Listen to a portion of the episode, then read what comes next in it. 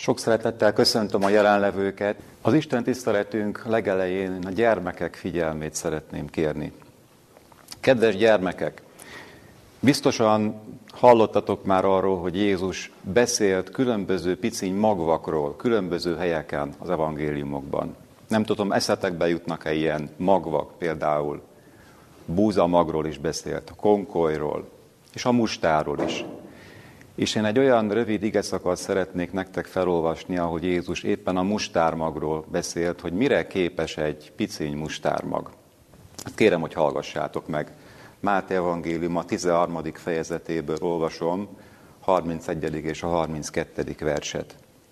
Az a következőképpen hangzik. Hasonlatos a menyeknek országa a mustármaghoz, amelyet vévén az ember elvetett az ő mezejében, amely kisebb ugyan minden magnál, de amikor felnő, nagyobb a veteményeknél, és fává lesz, annyira, hogy reál szállnak az ég madar, égi madarak, és fészket raknak ágain. Hát ez tényleg egy különleges mag, ugye a mustár mag, amiről Jézus itt beszélt, amit példaként használ, az Isten országának a növekedését mutatja be ezáltal. De nézzük meg közelebbről, hogy valóban mire képes ez a piciny mag. Azt mondják a hozzáértők, tudósok, hogy Jézus itt a fekete mustármagról beszél, ami egy gyakori növény volt, volt ott azon a vidéken, ahol Jézus élt Galileában, és ez egy nagyon pici mag valóban. Egy milliméternyi átmérőjű magról van szó. Gondoljatok bele, hogy ez szinte alig nagyobb, mint egy gombos tűnek a feje.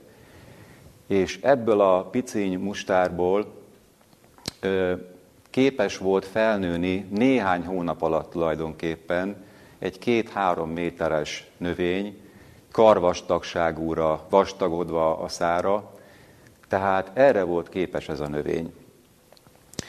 Felmerülhet bennünk a kérdés, hogy honnan tudja ez a piciny mag, hogy neki ilyen nagy fává kell nőni, a nem fáról van itt volt valójában, ugye, hanem ez egy lágyszárú növény, mégis olyan vastagra nőtt, hogy elérte a két-három méteres magasságot, tehát ez tényleg nagyon sok növénynek a méretét meghaladta. Hát hogyan képes a mustármag arra, hogy, hogy felnőjön? És egyáltalán a magvak mitől képesek arra, hogy felnőjenek egy növényé? Gondolkodtatok már ezen? Hát mi lehet abban a piciny magban? Azt mutatom nektek nagyon leegyszerűsítve ezt a kérdést, hogy ezt úgy képzelhetjük el, mintha egy tervrajz lenne ebben a magban. Biztos láttatok már tervrajzot, ugye amikor egy házat építenek, készítenek egy rajzot, hogy az a ház hogy fog felépülni. Na, ehhez hasonló valami van benne abba a piciny mustármagba, bele csomagolva, nagyon pici parányi méretben, és a mustármag, amikor jó földbe kerül, jó körülmények közé kerül, akkor képes felnőni, kicsírázni először, ugye megvan ennek a folyamata, és ahogy is Jézus is mondta a példázatban, nagyobb lesz minden veteményeknél, tehát erre képes ez a növény. Felmerült az a kérdés is, hogy mit jelképez ez a piciny mustármag, Jézus beszélt arról, hogy a mag az, az Isten beszédének is a jelképe, a Bibliának a jelképe, a hitnek is a jelképe. Hát röviden azt mondhatom nektek, hogy ha ugye ez a példázat azt mondja ki tulajdonképpen, hogy ha ti befogadjátok az Isten igéjét hittel, akkor bennetek is elindul valamiféle növekedés. Az Isten országa kezd szép lassan felnőni, átformálja az életeteket, és végül valóban alkalmasak lesztek arra, hogy az Isten országába, ami tudjuk, hogy valóságosan is el fog jönni majd történelmnek egy pontján, alkalmassá váltok arra, hogy belépjetek.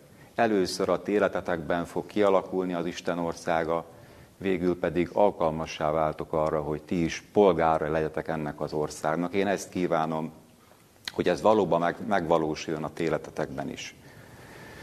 Köszönöm szépen a figyelmet, és most pedig szeretnék rátérni a már a felnőtteknek szóló igehirdetésre. Ennek az alapigéjét pedig Lukács evangéliumának harmadik fejezetéből szeretném felolvasni kivonatosan, hisz nem egy összefüggő szakaszt fogok olvasni, hanem először ennek a fejezetnek, a, tehát a harmadik fejezetnek a harmadik versét, utána pedig hetedik verstől a 14. 14. versig terjedő részletet. Tehát Lukács evangélium a harmadik fejezet, harmadik verse, utána pedig a hetediktől a 14. versig terjedő szakaszt olvasom. Következőképpen hangzik ez az ige szakasz. És ment keresztelő János a Jordán mellett lévő minden tartományba, prédikálván a megtérés kerességét a bűnöknek bocsánatjára.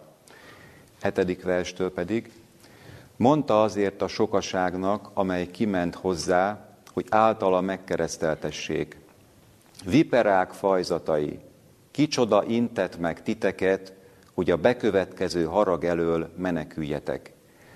Teremjetek azért megtéréshez méltó gyümölcsöket, és ne mondogassátok magatokban, Ábrahám a mi atyánk, mert mondom néktek, hogy az Isten ezekből a kövekből is támaszthat fiakat Ábrahámnak. Immár pedig a fejsze is rávettetett a fák gyökerére. Minden fa azért, amely jó gyümölcsöt nem terem, kivágattatik és a tűzre vettetik. És megkérdezte őt a sokaság, mondván, mit cselekedjünk tehát? Ő pedig felelvén mondta nékik, akinek két köntöse van, egyiket adja annak, akinek nincs, és akinek van eledele, hasonlóképpen cselekedjék. És eljövén a vámszedők is, hogy megkeresztelkedjenek, és mondták néki, Mester, mi mit cselekedjünk? Ő pedig mondta nékik, semmi többet ne követeljetek, mint ami előtökben rendeltetett. És megkérdezték őt a vitézek is, mondván, hát mi mit cselekedjünk? És mondta nékik, senkit se háborítsatok, se ne patvarkodjatok, és elégedjetek meg zsoldotokkal.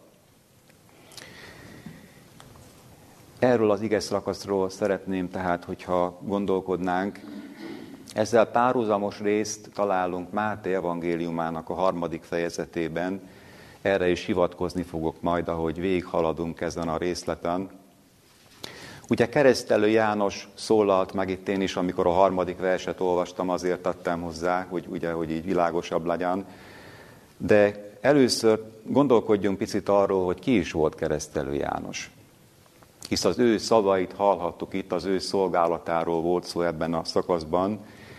Ugye éppen a azok a versek, amiket nem olvastam fel még a fejezetnek a legelején, tanúskodnak arról, hogy pontosan mikor lépett fel keresztelő János.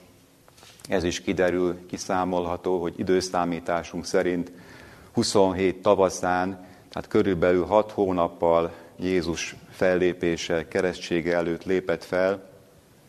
Nagyon érdekes keresztelő Jánosnak a neve is, hisz a görög nyelven Ioannészó Baptistész néven szerepel, és ez latin közvetítéssel más nyelvekbe is eljutott és megőri, megőrizte ezt a formáját.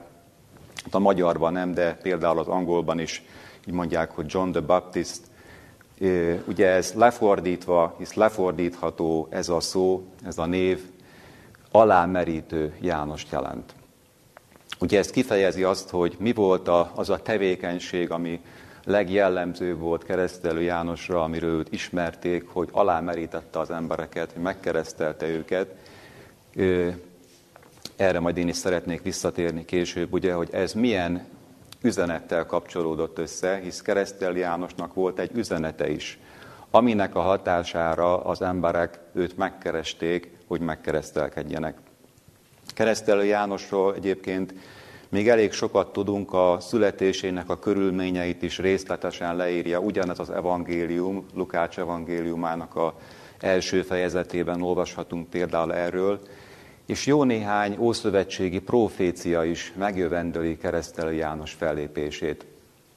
Találunk ilyet Ézsaiás könyvében, Malakiás könyvének a negyedik fejezetében pedig ezt olvassuk, hogy ímén elküldöm néktek illést, a profétát, mielőtt eljön az Úr nagy és félelmetes napja. És ezt visszaidézi majd az új szövetség is. Ebből is láthatjuk, hogy valóban keresztelő János tényleg egy nagy proféta, nevezhetnénk ennek alapján akár második illésnek is, egy illéshez hasonló formátumú profétáról van szó. Sőt, ha Jézus szavaira emlékezünk Lukács evangéliumában, tehát ugyanebben az evangéliumban később, Jézus még profétánál is nagyobbnak nevezi keresztelő Jánost. Azt gondolom, hogy tényleg rendkívüli személyiség volt. Tulajdonképpen még azt is mondhatjuk, hogy Jézus után valóban a második legnagyobb befolyású személy a Bibliában keresztelő János. Hisz ő nem csak egy proféta, profétánál is nagyobb valaki volt. Ugye szolgálatáról, hogy mi is volt az ő szolgálata és az üzenete, itt felolvastam a harmadik verset ebből a fejezetből, amely így hangzott, és ment a Jordán mellett lévő minden tartományba, prédikálván a megtérés kerességét a bűnök bocsánatára. Egy rövid összegzés ez keresztelő János szolgálatáról. Itt érdekes megfigyelni azt, ami nekem is meglepő volt, mert talán többen vagyunk így vele, keresztelő Jánosról olyan képünk van, hogy ő várta az embereket a Jordán partján, hogy őt megkeressék, vagy máskor a pusztában tartózkodott, de tulajdonképpen kicsit az emberek elől rejtett életet élt, és hát főleg ez a, ez a kép marad meg bennünk. Ez is igaz azért, ebbe is van igazság, azt gondolom, de látjuk itt a másik oldalt, az érem másik oldalát, pont azért jó, hogy ez a feljegyzés is belekerült a Bibliába, mert csak Lukács emlékezik meg arról, hogy keresztelő Jánosnak volt egy ilyen tanító, ilyen vándor, prédikátor szolgálata is, Jézushoz hasonlóan. Itt láthatjuk tehát, hogy ő is, ugyanúgy, ahogy Jézus is ezt tette, nagy területeket járt be, olvastuk, hogy a Jordán mellett lévő tartományokban prédikált, tehát megkereste az embereket ott, ahol éltek, meglátogathatta őket az otthonaikba, elment a falvakba, városokba, és ott prédikált nekik, ahol hallhatták ezt. És hát ugye itt olvastuk azt is, hogy a kerességről is beszélt, a, a bűnbocsánatról. És ugye ezután persze nek nagy hatása volt, amikor keresztél János visszament ugye a Jordánhoz, itt meg is keresztelte őket. Arról, hogy konkrétan mit mondott keresztelő János, erről is van feljegyzés, hogy mit tanított. Itt szintén Máté evangéliumára szeretnék hivatkozni a harmadik fejezet második versében. Olvassuk azt, konkrétan keresztelő János szavait, tehát az ő üzenet hirdetésének a tartalmát, innen is megtudhatjuk. Térjetek meg, mert elközelített a mennyeknek országa. Ilyen rövid üzenet volt. Nyilván volt hosszabb kifejtés, hisz, hisz láthatjuk ennek a Lukácsi fejezetnek a végén is van egy olyan megjegyzés, hogy még sok mindent mást mondott keresztelő János az embereknek, de az üzenetének a lényege ez volt. Térjetek meg, mert elközelített a mennyeknek országa. Ennek alapján azt mondhatjuk, hogy a megtérés állt a középpontban. Ugye a megtérés. Ezen a szón is jó elgondolkodni picit, hogy Mit is jelent ez, hogy megtérés? Keresztelő János erről beszélt. Később majd Jézus is felhívja az embereket, hogy térjetek meg. Hát mi az, hogy megtérés? Talán tudjuk is ezt, vagy hát hallottunk róla, ugye, hogy metanoeo, ez a görög szó, hogy gondolkodásmód megváltozása, vagy a, a bűnbánat gyakorlása, a megtérés. Hallottam egy ilyen meghatározást, ugye egy mondatban így lehet összefoglalni, hogy elméleti belátás után jó útra térni. Ez a megtérés. Hát van egy elméleti belátás, valaminek a megértése, és utána egy irányváltás, ugye, amit ez a szó kifejez, hogy itt valaki megfordul egy úton, hogy megtér, hogy visszafordul, más úton kezd járni. Tehát egy nagy váltás, irányváltás az életünkben. És hát tudjátok azt, hogy az egész új szövetségben valóban egy központi fogalom ez. Tényleg ez a lényege a, a, a, az új szövetség tanításának, és hogy megtérésre van szükség. Gondolunk erre néha? nekünk is megtérésre van szükségünk? Hogy ez csak egyszeri alkalom lehet az életünkbe? Hogy egyszer megtérünk, megkeresztelkedünk, utána már nincs szükség további hát útvonal módosításokra az életünkbe, vagy irányváltásokra. Hát a megtérés, erről beszélt keresztelő János, és ugye, ahogy láttuk is, ezt ő összekapcsolta a keresztséggel is, a bűnbocsánattal, ő ugye alá merítette az embereket, és ez se véletlen, és ennek a formája se véletlen, mint, mint tudjátok, hogy, hogy ő itt alámerítésről van szó. Mert mit fejezett ki ez? Hogy alámerítette az embereket. Miután kifejezték azt, hogy ők szembe akarnak fordulni az addig életükkel. A Jézus élete című könyv, ugye, ami e, ennek a fejezetnek, ennek a Lukács evangélium harmadik fejezetének külön rész szentel, és hát ezt elemzi. Azt írja Ellen Gould hogy a keresztség tulajdonképpen szemléltető oktatás volt. Tehát miért keresztelt keresztelő János? Mert ez is egy szemléltető oktatás volt, egy tanítást fejezett ki, egy evangéliumot hordozott önmagában, az, hogy a bűnöket le lehet mosni. Tehát a bűnökre a Jóisten nem úgy tekint, hogy ha mi bűnöket követünk el, az azonnal a mi lényünk részévé válik, amit, amit nem lehet onnan kitörölni, mint ami belénk nő, mint ahogy egy ág is bele nő a fába, és azt nem lehet letépni sérülés nélkül. A lemosás azt jelenti, hogy a bűn az lemosható, az rátapad a mi hát, lényünkre nyilvánvalóan, beszennyez bennünket, de hogyha van bűnbánat, ha van szembefordulás, akkor ez lemosható. Azt lehet mondani, ahogy a szennyet is le tudjuk mosni a ruháról nyomtalanul, ugyanezt a lehetőséget kínálta fel ezzel keresztelő János az embereknek, és nyilván nekünk is ez a lehetőség fel van kínálva, lemosható a bűn. Még azt a kérdést szeretném feltenni keresztelő Jánossal kapcsolatban itt, hogy Ugye azt is tudjuk, hogy népszerű volt az ő szolgálata, nagy tömegek keresték meg, délről is, ugye judeai tartományból is elmentek hozzá, sőt, vezetők is meglátogatták őt. Miért volt ennyire népszerű egy, egy ilyen, mondhatnánk, ismeretlen, kezdetben legalábbis ismeretlen, egyszerű tanító? Hát erre ezt a választ tudjuk adni, amit megint csak Máté evangéliuma jegyez fel, hogy keresztelő János életmódja is vonzó volt az emberek számára, ugyanis azt látjuk, hogy nagyon egyszerű, természet közeli életet élt, ugye azt is tudjuk, hogy a pusztában időzött sokat, a ruházatáról megtudjuk, hogy tevesző ruhát viselt, bőröve volt, bőrövel volt körülkötve, az étele pedig sáska volt és erdei méz, tehát ezek mind nagyon egyszerű élelmiszerek. Egyébként itt a sáskánál talán csak a zárójelben hadd mondjam, hogy a Biblia magyarázók szerint ez ö, nem biztos, hogy sáskát jelentett, noha azt is tudjuk, hogy a sáskák között voltak tiszta állatok, amiket a zsidók fogyaszthattak. Tehát ezt, ezt ugye megtaláljuk Mózes harmadik könyvében, de valószínűbb, hogy ez egy növényt jelentett, ez pedig maga a Szent János kenyér, ugye, aminek a magját ma is nagyon sokan fogyasztik, és hát a növ, fogyasztják, és a növényt is. Azért is valószínű egyébként szerintem, mert a maga ez a növény nem véletlenül kapta keresztelő Jánosról a nevét is. Hát ugye így nevezzük, hogy Szent János kenyér, fa, és hát ugye a mag, vagy karob más néven, ez a bizonyos akrides szó, tehát talán ennyit erről zárójelbe érdemes tudnunk. Minden esetre a lényeg itt azt gondolom az, hogy olyan ember állt a nép előtt, akinek az életmódja és az üzenete összhangba állt. Tehát nem volt szakadék az üzenet és a gyakorlat között, ahogy ő élt. És azt gondolom, ez nekünk is nagy tanítás, hogy kövessük ebben is az ő példáját.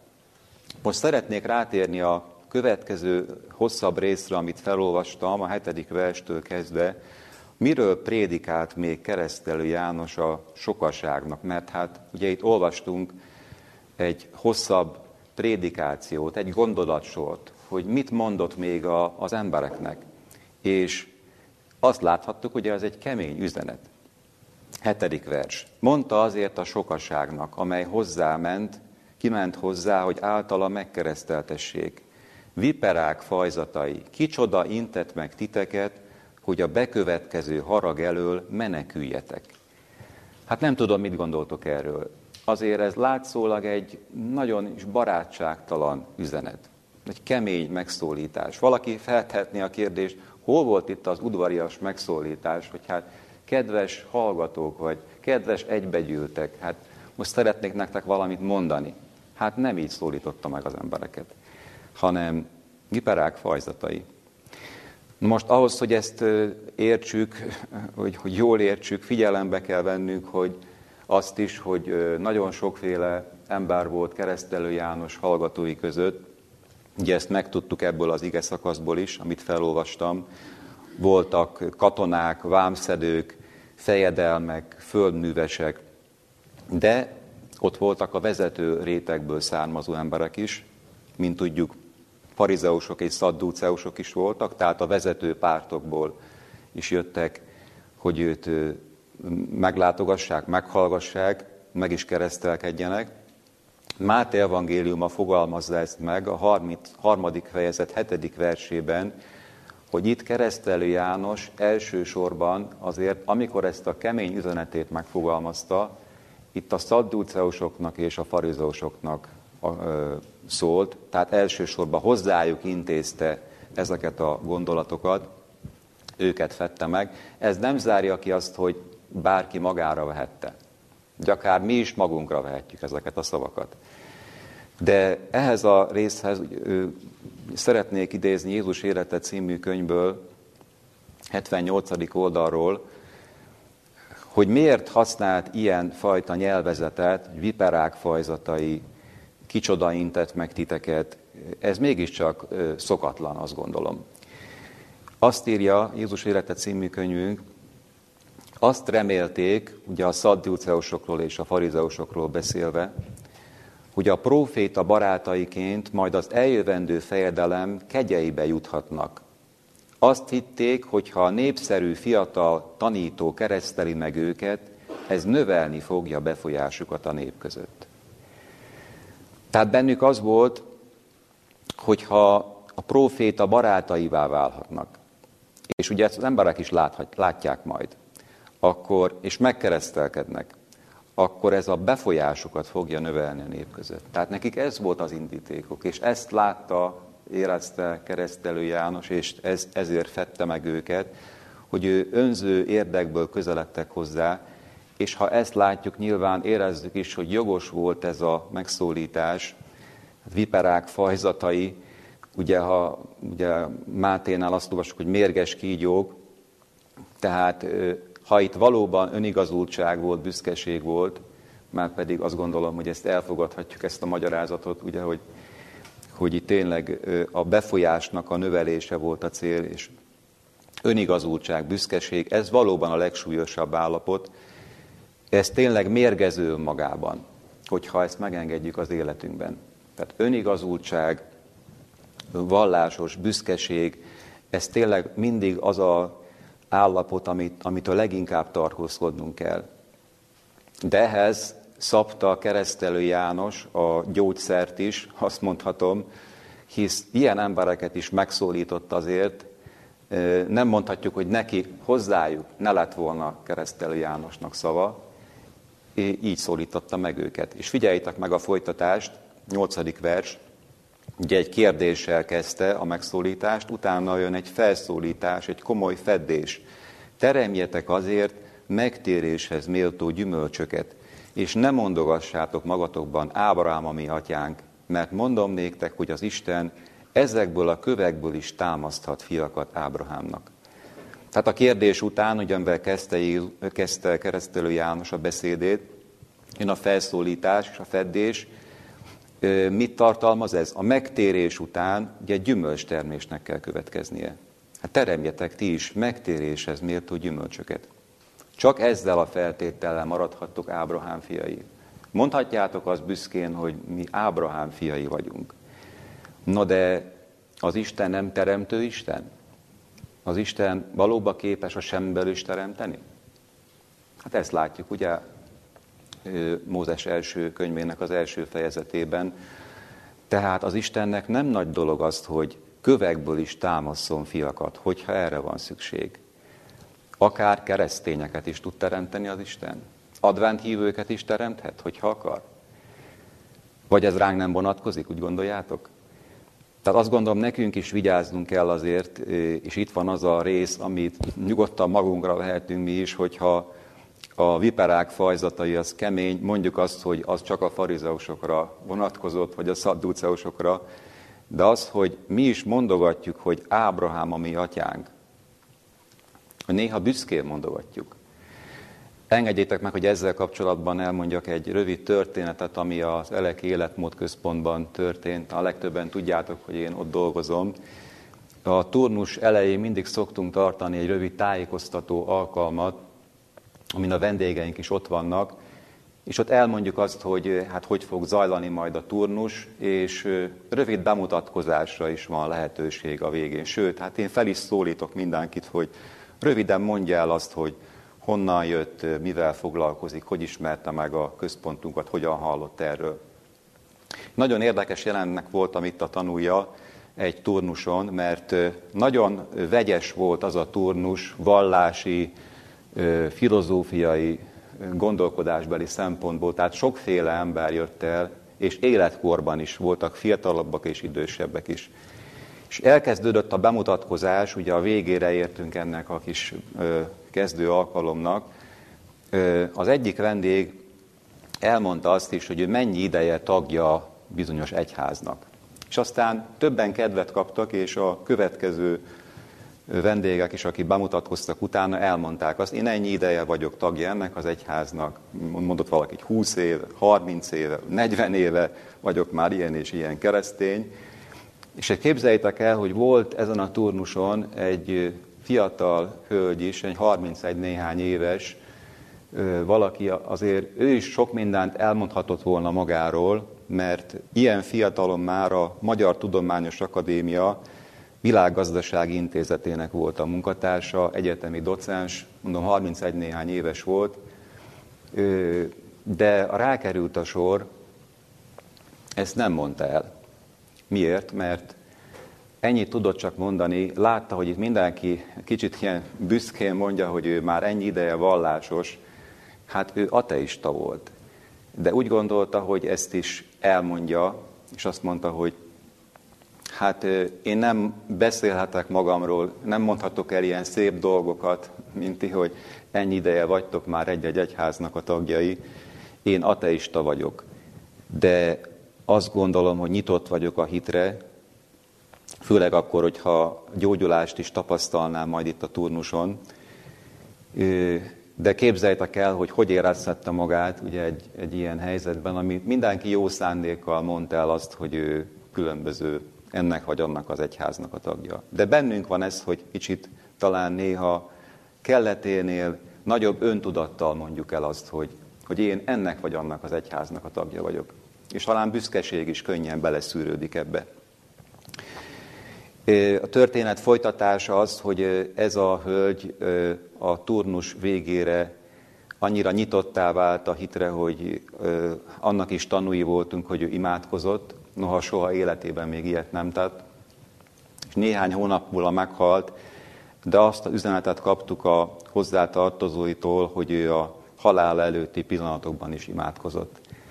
És azt gondolom, hogy ez egy példa arra, hogy tényleg valaki kövekből is válhat, Ábrahám fiaivá, mert azt gondolom erről a hölgyről, hogy, hogy ő valóban ő is hívő volt, és Ábrahám fia lett ezáltal. Tehát vigyázzunk a büszkeséggel, mert nagyon-nagyon veszélyes dolog, és engedjétek meg még, hogy ehhez felolvassak egy idézetet, szintén a Jézus élete című könyvből, korábban idézett fejezetből, ez a 80. oldalon található. Ez egy ismert idézet, érdekes módon Ellen White pont ehhez a szakaszhoz fűzi ezt magyarázatként. Egy fa értékét nem a neve, hanem a gyümölcse határozza meg. Ha a gyümölcs értéktelen, a név nem mentheti meg a fát a pusztulástól. János kijelentette a zsidóknak, hogy Isten előtti helyzetüket, jellemük és életük határozza meg. Hitvallásuk semmit sem ér, ha életük és jellemük nincs összhangban Isten törvényével, akkor ők nem az ő népe. Azt gondolom, hogy ezt nagyon meg kell szívlelnünk tehát. Mondhatom én, hogy ennyi vagy annyi ideje vagyok, itt vagy ebben az egyházban, vagy akár az Isten népének a tagja vagyok. Na de mit érez, hogyha nincsenek valódi gyümölcsök az életünkben?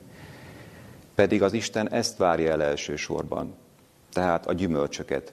A név nem mentheti meg a fát a pusztulástól. Azt gondolom, hogy ez a, hang, ez a felszólítás, felhívás itt keresztelő János részéről nagyon is olyan, amit mindjárt magunkra vehetünk, és csak remélni lehet, hogy a legvége ennek, amit a 9. versben fogalmaz meg, az már, már nem vonatkozik ránk, illetve azt elkerülhetjük, elkerüljük az életünkben, hogy immár pedig a fejsze is rávettetett a fák gyökerére, minden fa azért, amely jó gyümölcsöt nem terem, kivágattatik és a tűzre vettetik. Azt gondolom, hogy erre is mondhatjuk, hogy ez teljesen jogos lépés az Isten részéről, hogyha a gyümölcsök nem jelentek meg a fán, ez már nem az Isten hibája, az Isten nem tehető ezért felelőssé, megadta ez a körülményeket, ez csak rajtunk múlik. Én azt kívánom, hogy ezt mi a, a mi életünkbe elkerül, bár csak elkerülhetnénk, hogy ez bekövetkezzen. Most szeretnék tovább lépni, ugye a folytatása ennek a, az ige szakasznak nem kevésbé érdekes, illetve figyelemre méltó. Hiszen láthattuk, hogy elhangzott ez a néhány mondat, és azért ennek volt hatása az emberekre.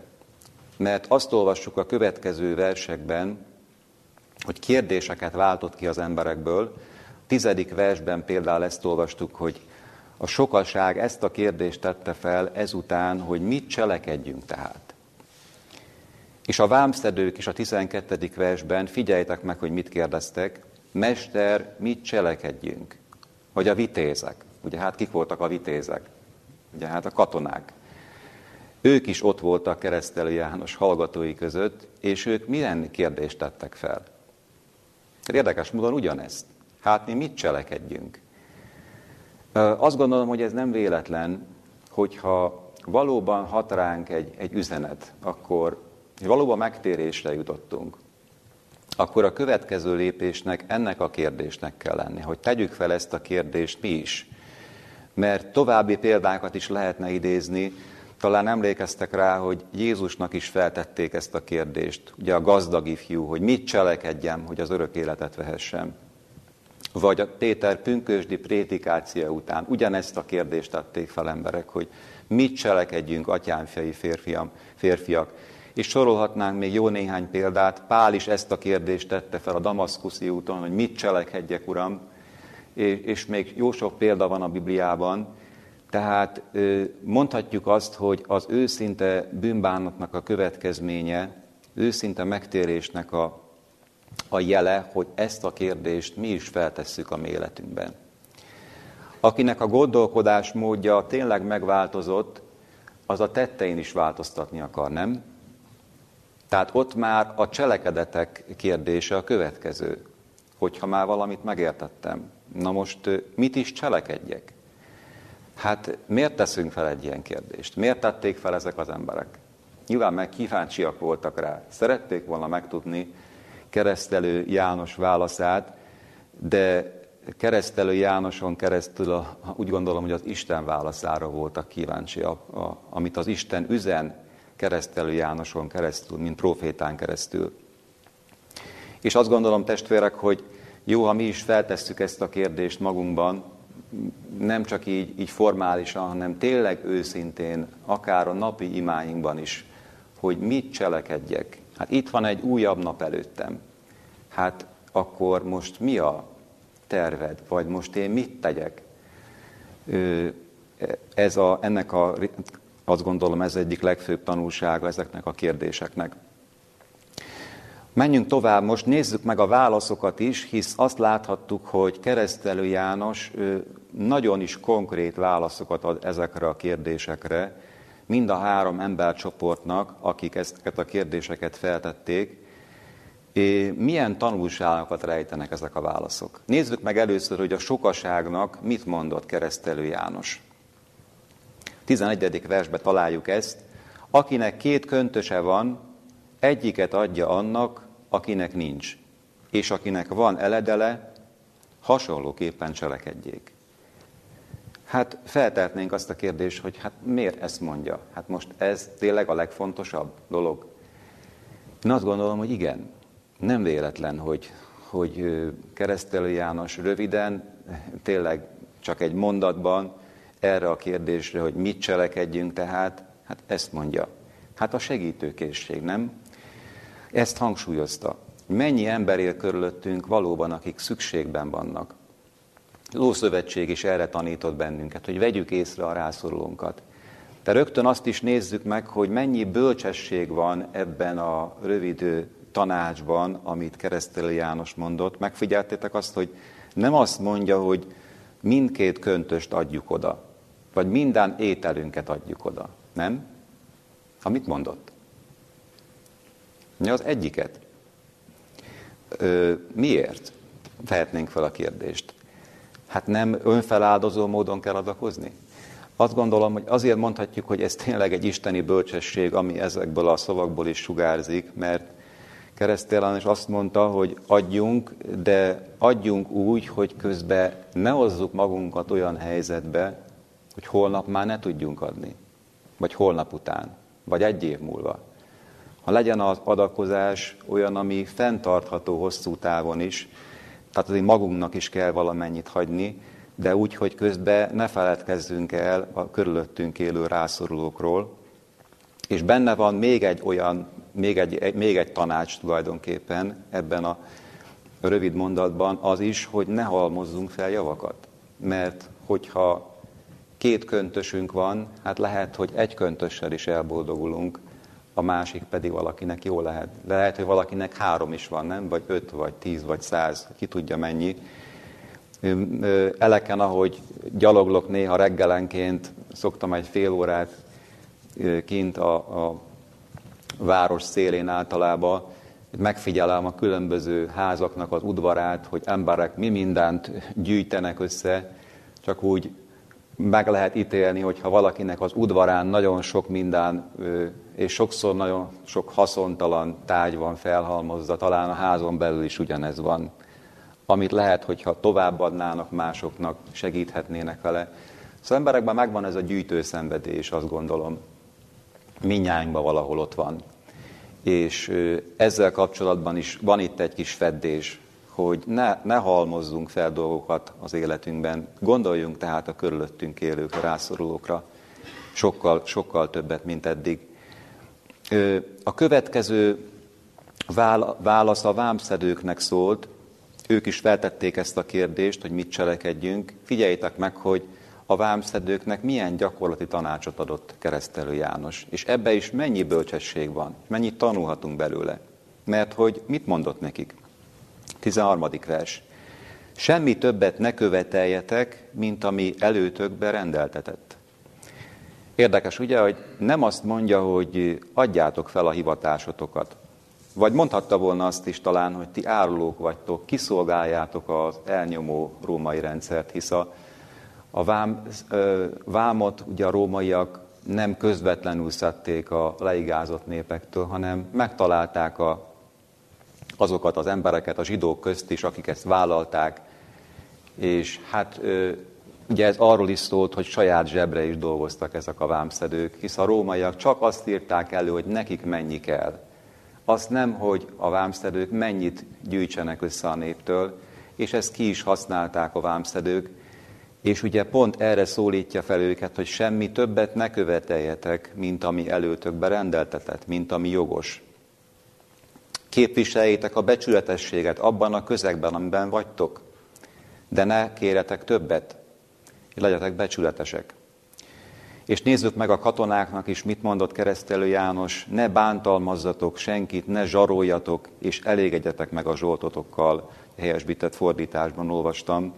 Nem mondta nekik azt, hogy ne harcoljatok, vagy ti gyilkosok vagytok, azt gondolom tehát, hogy ezekből a válaszokból nagyon sokat tanulhatunk, hogy mindig adjunk mi is józan tanácsot az embereknek, hogyha arra van szükség. Vegyük figyelembe azt, hogy valaki mit tehet meg most azonnal, mi az, amit nem, mi az, amit a Szentlélekre kell bízni, és nekünk nem biztos, hogy szólnunk kell.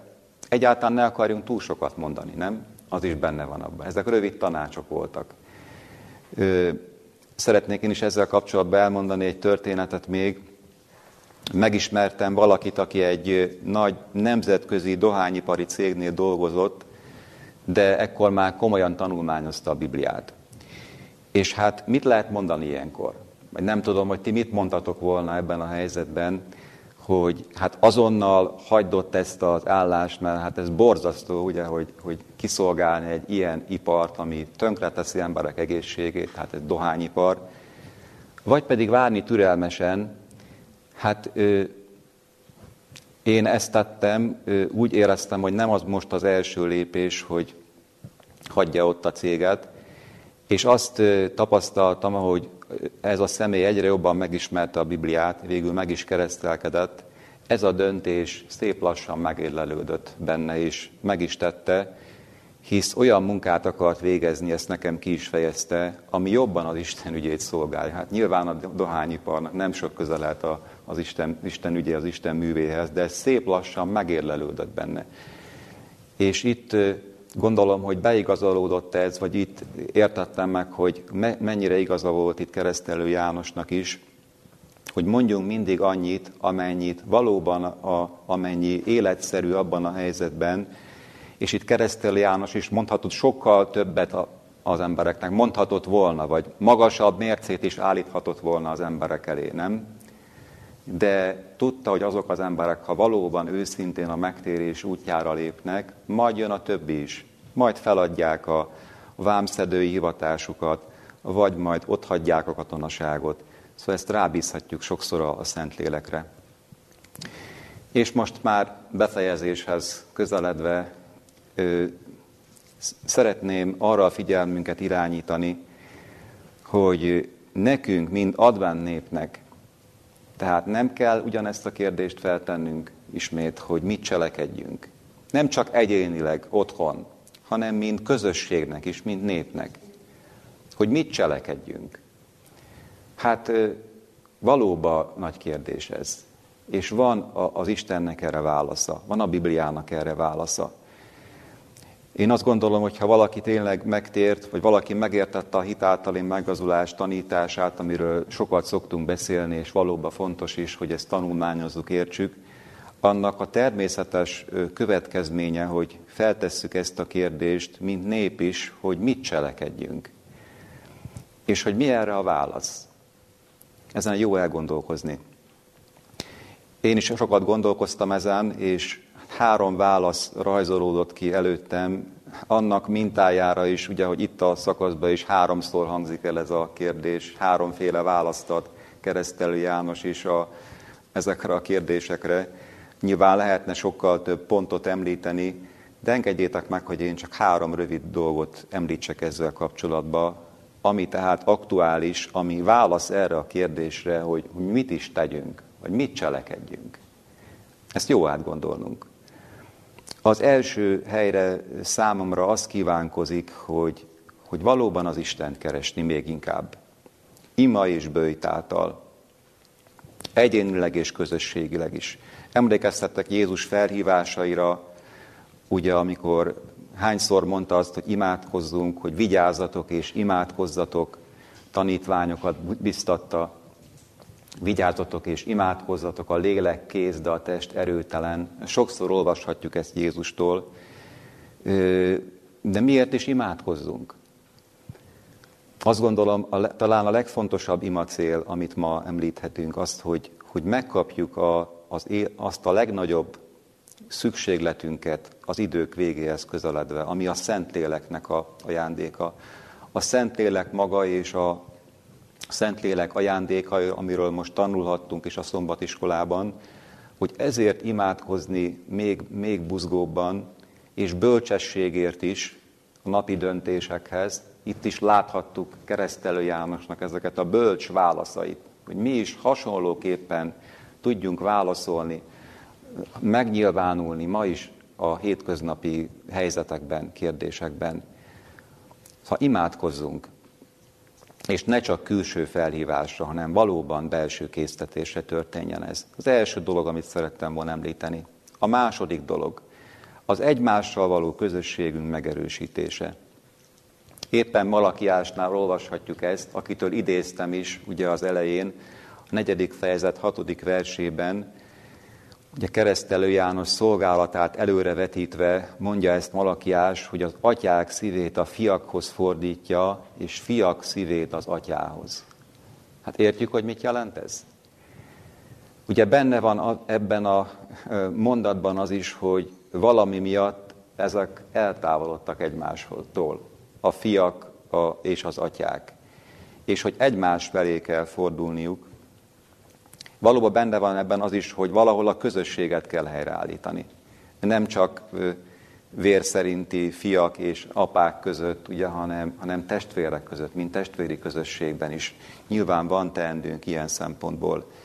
És azt gondolom, hogy nem elég az, ha csak a vitákat vagy a szembeállítást szüntetjük meg, és eljutunk arra, ugye, amit a Galata levél mond, hogy nem marjuk és valljuk egymást, tehát ilyen is van az igében, és ugye ez egy gyülekezetbe történt. Ez is egy szint, azt gondolom. Már dicséretre méltó, hogyha ez nincs, és hogyha megszűnnek a nézetkülönbségek vagy a viták. Na de mit gondoltok, hogy lehet még ennél magasabbra is menni? Azt gondolom, az a még magasabb szintennél, amikor már eljutunk oda, hogy vágyunk egymás társaságára, hogy valóban szívesen tartózkodunk együtt, igyekszünk egymást mélyebben megismerni. Ezért is nagyon sokat lehet tenni. Különböző programokkal, kirándulásokkal, közös munkával. Ezt eleken is talán már megízleltük, nem mondom, hogy nem lehetne még ebben fejlődnünk, de, de biztosan mindenütt lehet ezt gyakorolni. Tehát, hogy valódi közösségé váljunk, ahol tényleg legalább annyira szívesen tartózkodunk még otthon. Milyen jó lenne ez megvalósulna, nem? Tehát mit cselekedjünk? Talán ebbe az irányba is lehet tenni dolgokat. És a legutolsó pedig, amit említenénk, a mit cselekedjünk kérdésre, a harmadik pont, ez pedig a, mindenképpen a küldetésünknek az átgondolása, a, az a küldetésünk, hogy elmenvén tegyünk tanítványokká minden népeket, ugye ezt ismeritek, ismerjük, ezt a felhívását Jézusnak, többször is elhangzik, elmenvén szélese világra, ugye olvassuk Márknál. Tehát Jézusnak ezek a felhívásai. Hát itt mégiscsak az van a középpontban, nem, hogy, hogy menni kéne, vagy hogy csinálni kéne valamit. Persze előtte legyen nagyon komoly átgondolás, meg ima, meg eszmei dolgoknak a kitisztázása. De csak el kell jutnunk oda, hogy elindulunk, nem? Hogy elmenni, hogyha ezt Jézus mondta. Itt már azon van hangsúly, hogy, hogy elindulni, magamnak így fogalmaztam meg, hogy itt a lábunkon van a hangsúly tulajdonképpen. Ugye ezt mondja Pálapostól is, hogy felsaruzván lábaitokat a békesség evangéliumának a készségével. Milyen szép kifejezés ez, nem egy kicsit összetett mondat, hogy felsarhuzván lábaitokat a békesség evangéliumának a készségével. Kicsit az van benne, hogy a, a, lábunk, a evangéliumot nem csak a fejünkkel kell megértenünk, ugyan a lábunkra is kell húznunk. Tehát ha ez nincs meg, akkor marad a fejünkbe, és hát egyre többet tudunk róla, egyre jobban értjük, de ha közben nem húzzuk a lábunkra, akkor Mit gondoltok, hogy meg fog maradni a tudás tisztán?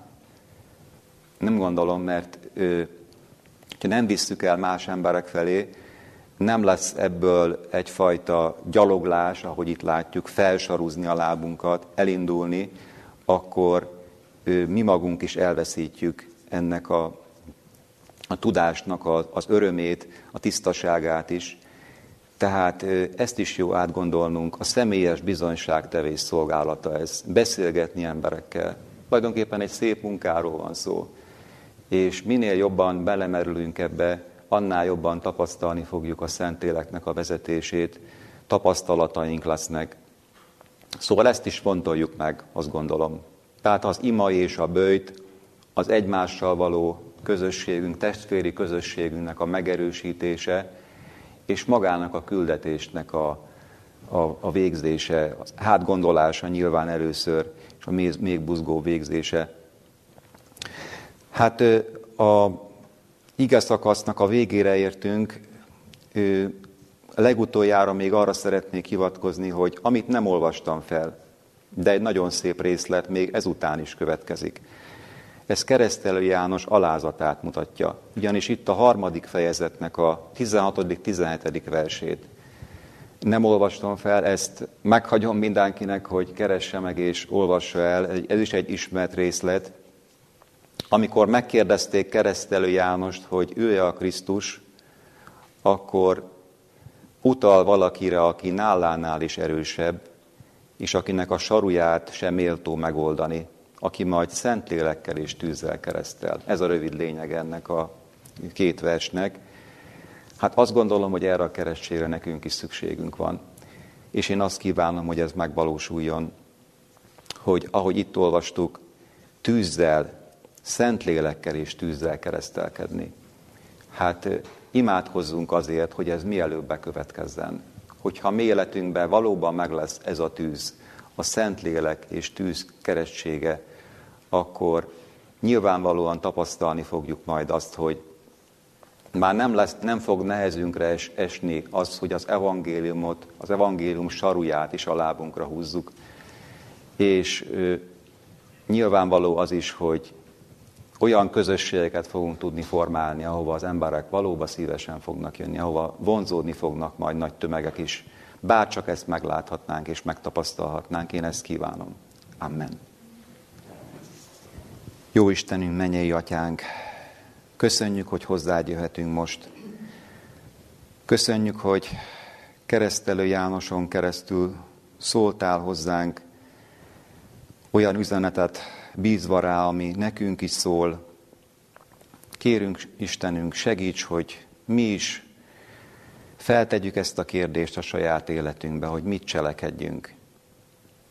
Köszönjük Istenünk a felhívásokat a megtérésre, köszönjük a lehetőséget a bűnbánatra is, és köszönjük azt is, hogy bennünket is keresztségre vezettél az életünknek egy pontján, és segíts Istenünk, hogy valóban újra gondoljuk a megtérésnek a jelentőségét, következményeit is az életünkben, és hogy megvizsgáljuk az életünket, hogy vannak-e valódi gyümölcsök, és jó Istenünk, ad, hogy ezt a kérdést feltéve, hogy mit cselekedjünk, valóban nálad keressük a választ, hogy igazi válaszokra lejjünk. És köszönjük Istenünk, hogy te nem csak felhívásokat intézel hozzánk, hogy tegyük ezt vagy azt, hanem a szükséges erőt is megadott nekünk. Köszönjük ezt is, köszönjük a, a Szent Lélek, a tűz keresztségének az ígéretét is. Add, hogy alkalmassá váljunk erre, és valóban részesülhessünk is benne. Jézus nevében. Amen.